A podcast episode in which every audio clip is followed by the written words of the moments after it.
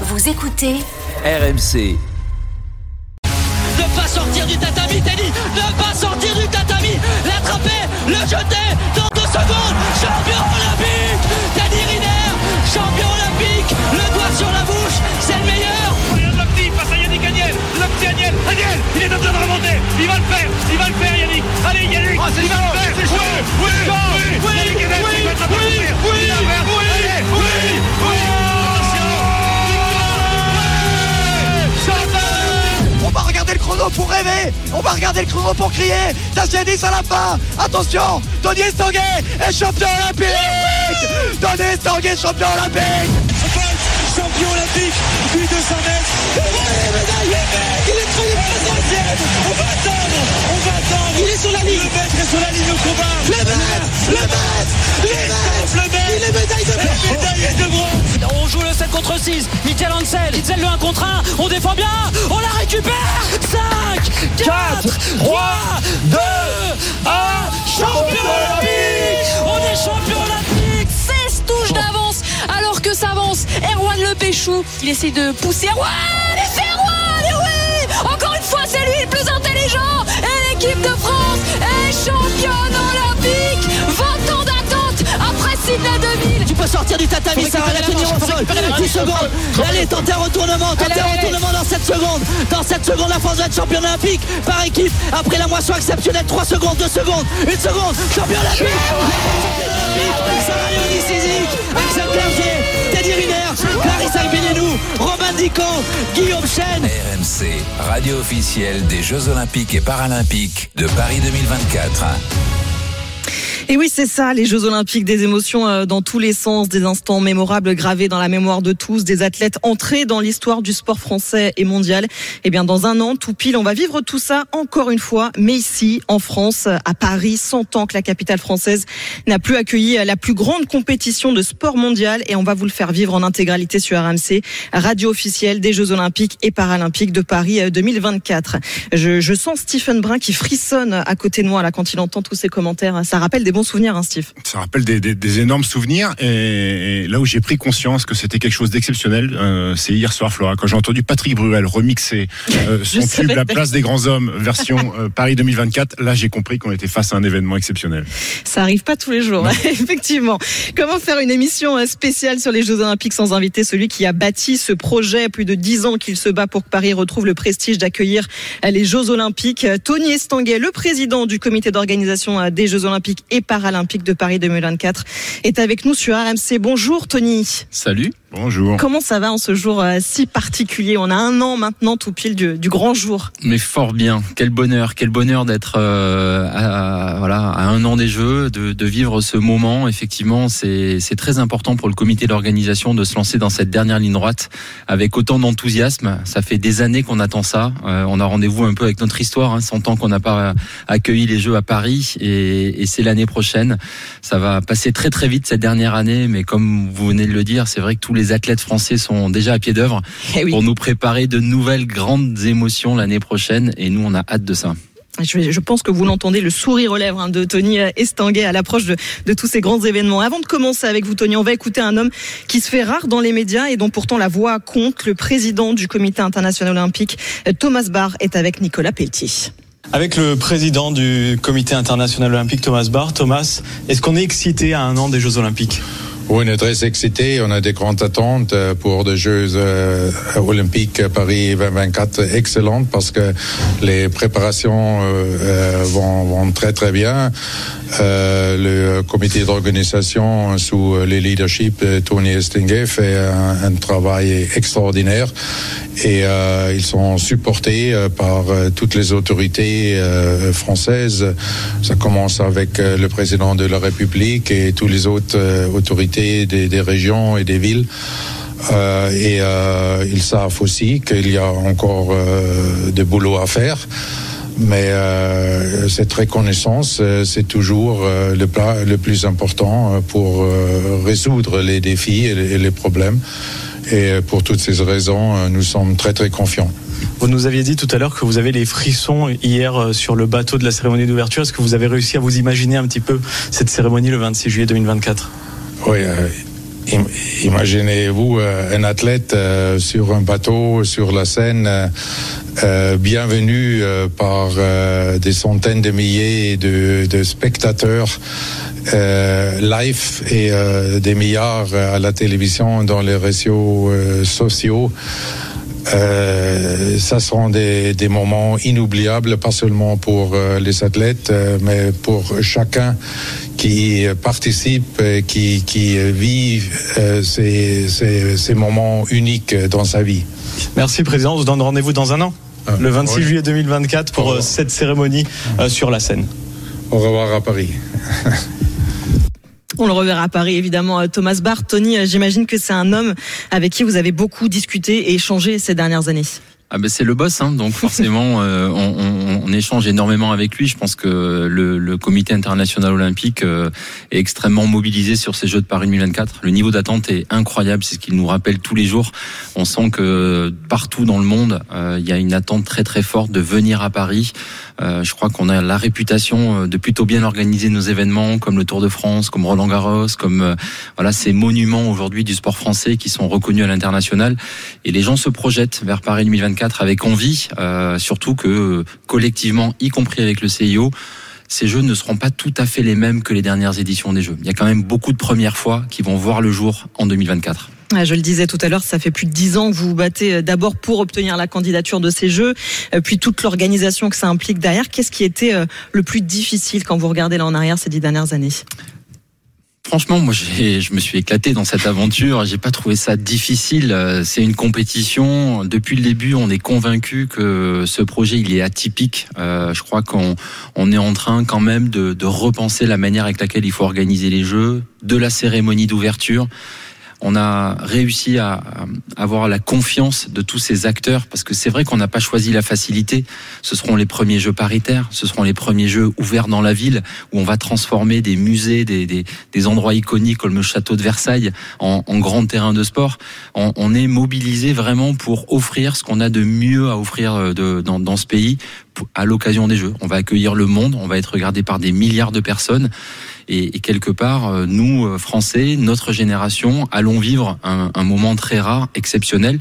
Donc il faut qu'on soit très ambitieux. Donc le, le, plus difficile, ça a été ça, ça a été de, de réussir à apporter toute la créativité pour se dire comment est-ce que ces jeux pourraient être les plus impactants possibles. Comment est-ce qu'on on peut imaginer des choses qui n'ont jamais été faites? Et, et c'est ça le des fois le plus difficile, mais aussi le plus excitant finalement. Et, et pour l'instant, on, on, est vraiment euh, engagé dans cette aventure inédite.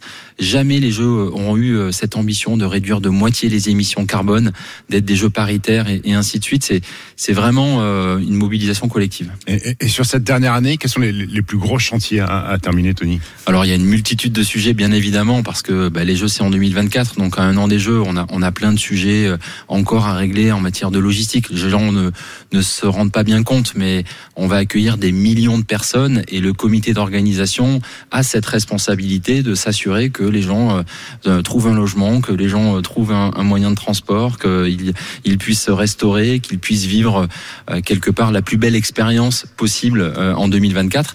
Donc voilà, c'est la plus grande opération logistique que notre pays ait jamais organisée encore une fois, 15 000 athlètes, 20 000 journalistes, euh, des dizaines de, milliers de personnes euh, accréditées, plus des millions de spectateurs à accueillir dans les, dans les gradins. Donc c'est sans précédent. Mais encore une fois, on s'appuie sur une expertise réelle. Aujourd'hui, plusieurs fois dans l'année dans notre pays sont organisés des événements dans Paris Centre. Je pense à la Nuit Blanche, je pense au 14 juillet, je pense au Nouvel An. Des millions de personnes font la fête et ça se passe bien. Donc euh, on sait faire aujourd'hui euh, aussi ce genre de grands événements. Vous êtes un adepte de la Nuit Blanche, j'ai l'impression. C'est vrai que en ce moment on dort de moins en moins. Je sens à travers vos propos, Tony, que vous essayez aussi quand même de, de rassurer sur notamment la, la, sécurité, qui est un enjeu euh, clé autour de ces Jeux Olympiques, avec notamment évidemment la cérémonie d'ouverture sur la scène. Il y aura beaucoup de monde de mobilisé. Vous avez fait un test d'ailleurs il n'y a pas longtemps. Comment ça s'est passé? Est-ce que vous êtes rassuré niveau euh, sécurité et organisation aussi pour ce qui va être euh, grandiose? C'est l'une des plus grosses innovations cette cérémonie sur la scène. Oui, c'est vrai que c'est la signature quand même de, de, Paris 2024. Euh, dès la première soirée, on doit comprendre que ces jeux seront différents. Ils seront inédits. C'est la première fois que elle se tient dans la dans la ville. Euh, on va accueillir encore une fois 7000 athlètes sur 91 bateaux qui vont traverser Paris d'est en ouest euh, devant le, le plus beau décor de notre capitale euh, avec des centaines de milliers de personnes. Donc oui, c'est un défi pas simple euh, et on a besoin de se préparer pour ça, on a besoin de se tester. Donc on a fait effectivement cette première opération avec euh, des passages de, de bateaux pour regarder les espacements des bateaux, les vitesses d'avancement, comment est-ce qu'on pouvait aussi euh, filmer euh, les athlètes dans de bonnes conditions, euh, intégrer euh, des parties artistiques dans, dans tout ça. Donc on a besoin de ça. Il y aura, il y aura d'autres tests bien évidemment parce que on veut que tout soit euh, nickel et prêt le 26 juillet 2024. Et, et sur cette cérémonie, euh, tu as parlé de, de, de, de la partie artistique. Comment on fait pour garder une part de surprise euh, en s'entraînant sur la scène? C'est-à-dire que vous faites ça euh, au milieu de la nuit pour qu'il n'y ait personne? D'où les nuits blanches. Mais c'est tout l'enjeu. Euh, c'est tout l'enjeu. Il faudrait que les journalistes nous posent moins de questions pour savoir euh, qu'est-ce qui se prépare pour pour cette cérémonie d'ouverture. Mais effectivement, euh, c'est une bonne question parce que l'enjeu de tout ça, c'est aussi de garder quelques surprises. Euh, les surprises sont souvent les, les meilleurs moyens de, de, vivre des émotions très fortes. On me pose souvent la question du dernier relayeur. Eh bien non, vous ne connaîtrez pas le dernier relayeur avant la cérémonie d'ouverture parce que c'est tellement plus fort de découvrir ce genre de moment vous le connaissez, vous en temps réel. On l'a pas encore choisi. Euh, mais, mais même le jour où on l'aura choisi, on, on ne communiquera pas dessus parce qu'on a besoin effectivement de garder euh, ces moments de, de surprise. Vous écoutez En route pour Paris 2024 sur RMC. On est avec Tony Estanguet, le patron de Paris 2024, et euh, Stephen Brun, un an tout pile du début de ces Jeux euh, olympiques à Paris. On a parlé de la sécurité. L'autre interrogation aussi était autour de, du prix des billets euh, mis en vente. C'est vrai que tout le monde ne peut pas forcément mettre 200, 300, 400 euros, voire plus pour des événements.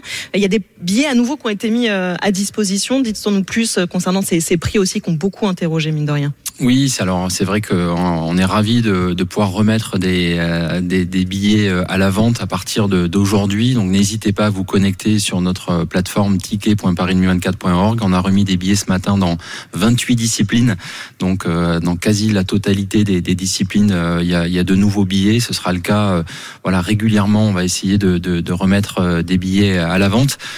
Sur la question des, des prix, je sais que ça, ça fait beaucoup parler. nous, on a, on a souhaité, je pense que c'est important de le rappeler, de garantir l'accessibilité au plus grand nombre avec euh, un nombre quand même très important de billets très accessibles. 1 million de billets à 24 euros, 4 millions de billets à 50 euros et moins. Forcément, ces billets-là sont partis très rapidement puisque en quelques semaines, et c'est sans précédent, c'est ce que disait le président du CIO, euh, on a vendu près de 7 millions de billets. Donc il y a vraiment cet enthousiasme. Malheureusement, bah, il y a des gens qui euh, ben, sont arrivés trop tard sur la plateforme parce qu'on a dû mettre même un, tirage au sort en place tellement euh, il y avait de monde qui voulait des billets. Voilà, donc nous on est plutôt ravis de voir qu'il euh, y a des millions de personnes qui ont pu avoir des billets à des tarifs très accessibles. Encore une fois, la moitié des billets sont à 50 euros et moins. Et puis l'autre moitié des billets permet aussi de, de, de financer l'organisation des Jeux. Il y a 10% des billets, c'est-à-dire un million de billets à plus de 200 euros avec des prix effectivement qui montent très très haut parce qu'on sait aussi qu'on on a une demande pour ces, euh, ces places exceptionnelles. Euh, c'est d'ailleurs des tarifs qui étaient déjà pratiqués sur les dernières éditions des Jeux. Donc euh, voilà, on n'est pas euh, sur des tarifs exorbitants par rapport aux dernières éditions des Jeux, mais c'est sûr que ça peut surprendre. Moi le premier, euh, voilà, c'est des prix qui étaient pratiqués sur les dernières éditions des Jeux. Il n'y a pas de raison non plus que ce soit moins cher à Paris que sur les derniers Jeux parce que encore une fois, le financement des Jeux s'autofinance à 96 par de l'argent privé. Donc bonne nouvelle, il reste des places à 24 euros, euh, notamment euh, en golf, en boxe, en aviron, en voile, en football. N'hésitez pas à vous connecter sur notre plateforme. Et, et, et je ne veux pas faire l'avocat de, de, de, Tony Estanguet, euh, parce qu'il est, il, il est, très bon par lui-même, mais, mais, mais je suis allé vérifier ce matin, je me suis connecté, et effectivement, il reste encore beaucoup de places, donc, donc, donc allez-y. Et puis, Tony Estanguet a raison de dire qu'à événement exceptionnel, forcément qu'il y a des disciplines qui sont beaucoup demandées, des disciplines phares comme, comme, comme l'athlétisme, mais, mais c'est pareil mmh. dans, dans, dans, la vie ou dans la vie de tous les jours. Quand vous allez à un concert de Zaz, c'est sûr que c'est moins cher que le concert de Beyoncé. Donc forcément, euh, c'est la même on chose. on la salue, elle sera on contente. la salue, Zaz, ouais. elle sera contente. Justement, Tony, quels sont les, les billets qui sont partis euh, le plus vite Oui, mais il est comme ça, Stephen, on va s'habituer. c'est direct. Quels sont les billets qui sont partis euh, les plus vite? Est-ce qu'il y a des événements qui ont suscité plus d'engouement que les autres, des billets qui s'arrachent tout de suite? Oui, on a été nous euh, assez impressionnés, notamment sur euh, ce qu'on appelle le, cluster urbain. Donc c'est vraiment cette zone euh, place de la Concorde, mm. avec tous les sports urbains où ben, en quelques quelques heures, quelques jours, toutes les places sont, sont parties. Il y a vraiment eu un engouement très très fort autour du breaking, du skate, du BMX, du basket 3-3, tous ces sports-là qui sont peut-être un peu plus jeunes dans l'univers olympique. Ben, en fait, il y a une demande énorme, donc on est on est ravi de ça et globalement, il y a vraiment eu un enthousiasme très fort. Donc euh, voilà, comme comme vous le disiez, je pense qu'il y en a un peu pour tous les goûts, les, y compris dans les grandes finales, il y avait des, des, des prix très accessibles avec des, des, tarifs euh, voilà qui, qui commençaient à partir de 85 euros, 100 euros, y compris pour les finales du, mm. du 100 mètres par exemple, qui sont très demandées. Et forcément, quand on arrive un petit peu plus tard, ben on a des prix qui grondent, qui, grimpent et ça monte effectivement sur des tarifs très importants. Hier, vous avez euh, dévoilé la fameuse torche olympique euh, juste à côté de vous, là, ici, pour nous, en studio. Cette petite couleur champagne, des courbes arrondies. Je sais que Stephen a, beaucoup étudié. Combien elle pèse déjà? 1,5 kg, il me semble. Voilà, il a très bien étudié. La torche, Tony, c'est un peu, euh, peut-être l'un des plus beaux symboles, aussi l'un des plus, les symboles les plus importants de ces Jeux olympiques. C'était le design, ça a été quelque chose aussi d'important pour vous, de le choisir? Oui, forcément. Euh, voilà, c'est ce qui va quand même marquer aussi notre édition des Jeux. On est fiers de, cette torche, comme vous le disiez, c'est euh, l'un des plus beaux symboles avec les anneaux olympiques et la médaille. On se souvient de la torche. Cette torche, elle va lancer le coup d'envoi finalement de, nos Jeux. Euh, le 8 mai 2024, elle va revenir sur un voilier depuis Olympie en Grèce pour arriver à Marseille et va se lancer le début des cérémonies de, de, de célébration, aller à la rencontre des millions de Français qui vont pouvoir passer près de chez eux cette, euh, cette torche, euh, cette flamme. Euh, c'est un très très beau symbole. Et effectivement, l'objet aussi est magnifique. Il est élégant, il est pur. C'est Mathieu Lehanner, le designer français, qui l'a designé et qui dit un petit peu aussi ce que l'on est. Voilà, on, on adore l'objet, il est déjà beau et c'est déjà très important. Et au-delà de ça, voilà, sa symétrie en écho de, à la parité de, de, Paris 2024. Avec les petites ondulations pour, qui représentent la Seine. Exactement, l'eau, à la fois la Seine, mais aussi euh, la Méditerranée et l'Atlantique, puisque cette euh, torche, elle va aussi se, déplacer sur des voiliers. Donc euh, voilà, on est, on est nous très fiers de cet objet. il est, on a essayé, on, le prend bien en main, donc il est facile à porter et les 11 000 relayeurs, je pense, prendront beaucoup de plaisir. Ouais, la, la, torche qui partira euh, de Marseille le 8 mai 2024 pour ce qui, pour ce qui s'agit de, de, la France. Autre symbole aussi important, c'est euh, les porte-drapeaux. Alors du coup, je vous pose pas la question sur le dernier relayeur de la flamme. J'ai compris que ça servait à rien. elle était là, elle était préparée, Anthony, mais du coup, je, je, je m'abstiens. Euh, mais le porte-drapeau, voilà aussi, ça c'est une question qui est souvent euh, débattue. Nous, on a fait nos petits pronostics tout à l'heure. On a essayé de trouver qui pourrait bien être. Est-ce que vous, vous avez déjà une idée? Est-ce que qui décide déjà? Est-ce que c'est vous? Oui. Est-ce qu'on va partir déjà sur deux athlètes comme comme à Tokyo? Oui, ça, je pense qu'on est à peu près sûr de euh, là-dessus. Euh, le, Comité international olympique euh, a bien demandé aux, différentes délégations d'avoir deux porte-drapeaux, un homme et une femme, pour la parité mhm. justement. Et ça, on trouve que c'est un, très beau symbole. Et donc c'est le président du, du, Comité national olympique et sportif français ben, qui pourra choisir quels seront les deux porte-drapeaux de la délégation olympique et la présidente du Comité paralympique et sportif français, les deux porte-drapeaux pour l'équipe de France paralympique. Donc voilà, je crois que la décision n'est pas prise encore. On a le choix, on a quand même de très très beaux athlètes.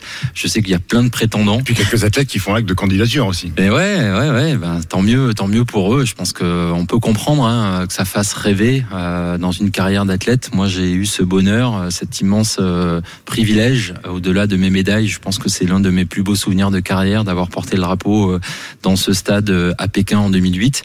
Et voilà, je leur souhaite de, de vivre ça en plus en France à Paris 2024. Je pense que ce sera pour les quelques heureux, un immense euh, moment. Un petit mot euh, pour finir, Tony Stanguet, du sportif cette fois-ci, parce que vous, savez plus que c'est avec les Jeux Olympiques, euh, forcément. Le dernier bilan à Tokyo était finalement le plus mauvais des sept dernières éditions. Donc on attend, on a beaucoup, nous, d'attentes aussi autour de cette équipe de France. Comment vous, vous les voyez moi, je pense à eux. Je pense à eux parce que je, je pense que c'est pas forcément facile, effectivement, de, de se préparer. Et d'un autre côté, euh, on, on, sait combien euh, ils ont envie de réussir. Euh, ils ont, ils ont qu'une envie. Moi, pour discuter avec tous ces athlètes français, à chaque fois que j'ai la chance de les croiser, je sens quand même une détermination que je ne ressentais pas sur les dernières éditions des Jeux.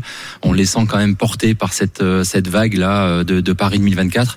Je suis assez serein sur la capacité de la délégation française à battre tous les records et à ce qu'on fasse notre meilleur résultat euh, de l'histoire du, sport français. Ça, c'est déjà un très bel objectif euh, qu'il faut qu'on arrive à atteindre avec eux quelque part, parce qu'ils vont avoir besoin de soutien. Ça va pas être simple à gérer cette pression d'être à domicile, mais mais voilà, on a, je trouve, une génération d'athlètes dans beaucoup de sports qui va nous régaler, olympique, paralympique. à nous, les supporters français maintenant, d'être avec eux, de leur envoyer des ondes positives, de confiance. On croit en eux, on est fiers d'eux. Et encore une fois, vous parliez tout à l'heure de Léon Marchand. bah voilà, il va, il va aussi emmener cette équipe là, ces, ces good vibes, on en a besoin. Les championnats du monde qui vont avoir lieu pendant tout l'été vont nous régaler. Donc moi, je suis un, fan absolu. du monde, ouais. Léon Marchand, ça se passe du côté de, du Japon. Je vais juste terminer par une question un peu, un peu plus personnelle. Euh, Tony, euh, vous êtes passé de, vous avez fait une transition entre euh, athlète euh, triple champion olympique, euh, adoré des Français, a aujourd'hui une autre casquette peut-être un peu plus politique. Euh, comment on vit D'ailleurs, je vais revenir parce que j'étais finale de championnat de France de basket où le public avait été un petit peu sévère avec vous. Comment, comment on vit cette transition entre athlète adoré puis parfois un petit peu décrié en tant que président du, comité d'organisation des Jeux Olympiques et Paralympiques? Ouais, ça fait partie, ça fait partie du job. On sait qu'on on peut jamais faire l'unanimité. Être à la tête d'une organisation, c'est prendre des décisions et quand on prend des, décisions, euh, on doit aussi renoncer. On peut pas faire plaisir non plus à tout le monde en permanence et prendre voilà des, compromis euh, en permanence pour essayer de faire avancer le projet dans, dans, la, bonne direction. Moi, je vis ça très bien. Euh, je suis extrêmement heureux de, vivre cette aventure. Quand j'étais athlète, je me demandais bien ce que j'allais devenir. J'ai passé 20 ans de ma vie à, me spécialiser dans, dans, une discipline, à essayer d'aller chercher l'exigence du, du détail j'avais besoin de me prouver que j'étais capable de faire autre chose et, je n'imaginais pas à ce moment-là que je me retrouverais à la tête d'une organisation de, de, cette ampleur. Mais aujourd'hui, euh, je suis porté par par cette énergie, par cette équipe. Euh, je pense qu'on est en train de d'organiser de grands jeux. Euh, on a tout pour réussir ces, ces grands jeux à la maison et c'est c'est mon seul cap aujourd'hui dans ma tête. Je suis mobilisé par ça. Je sais que je serai critiqué. Je sais que il y aura des voilà des, des probablement des, des, polémiques, mais mais globalement, je crois qu'on peut être fier du travail accompli jusqu'à présent on est toujours en passe euh, de, porter cette ambition de grands jeux qui feront date, j'en suis sûr. Rendre heureux les Français, les rendre fiers de notre pays, c'est ça notre objectif. Et, je vous donne rendez-vous le 26 juillet parce que je pense que ça sera un grand moment. Et on sera évidemment au rendez-vous sur RMC Radio officielle. On rappelle des Jeux Olympiques et Paralympiques d'ailleurs de Paris 2024. Merci beaucoup. Merci, Tony Stanguet d'avoir été avec nous aujourd'hui euh, dans En route pour Paris 2024.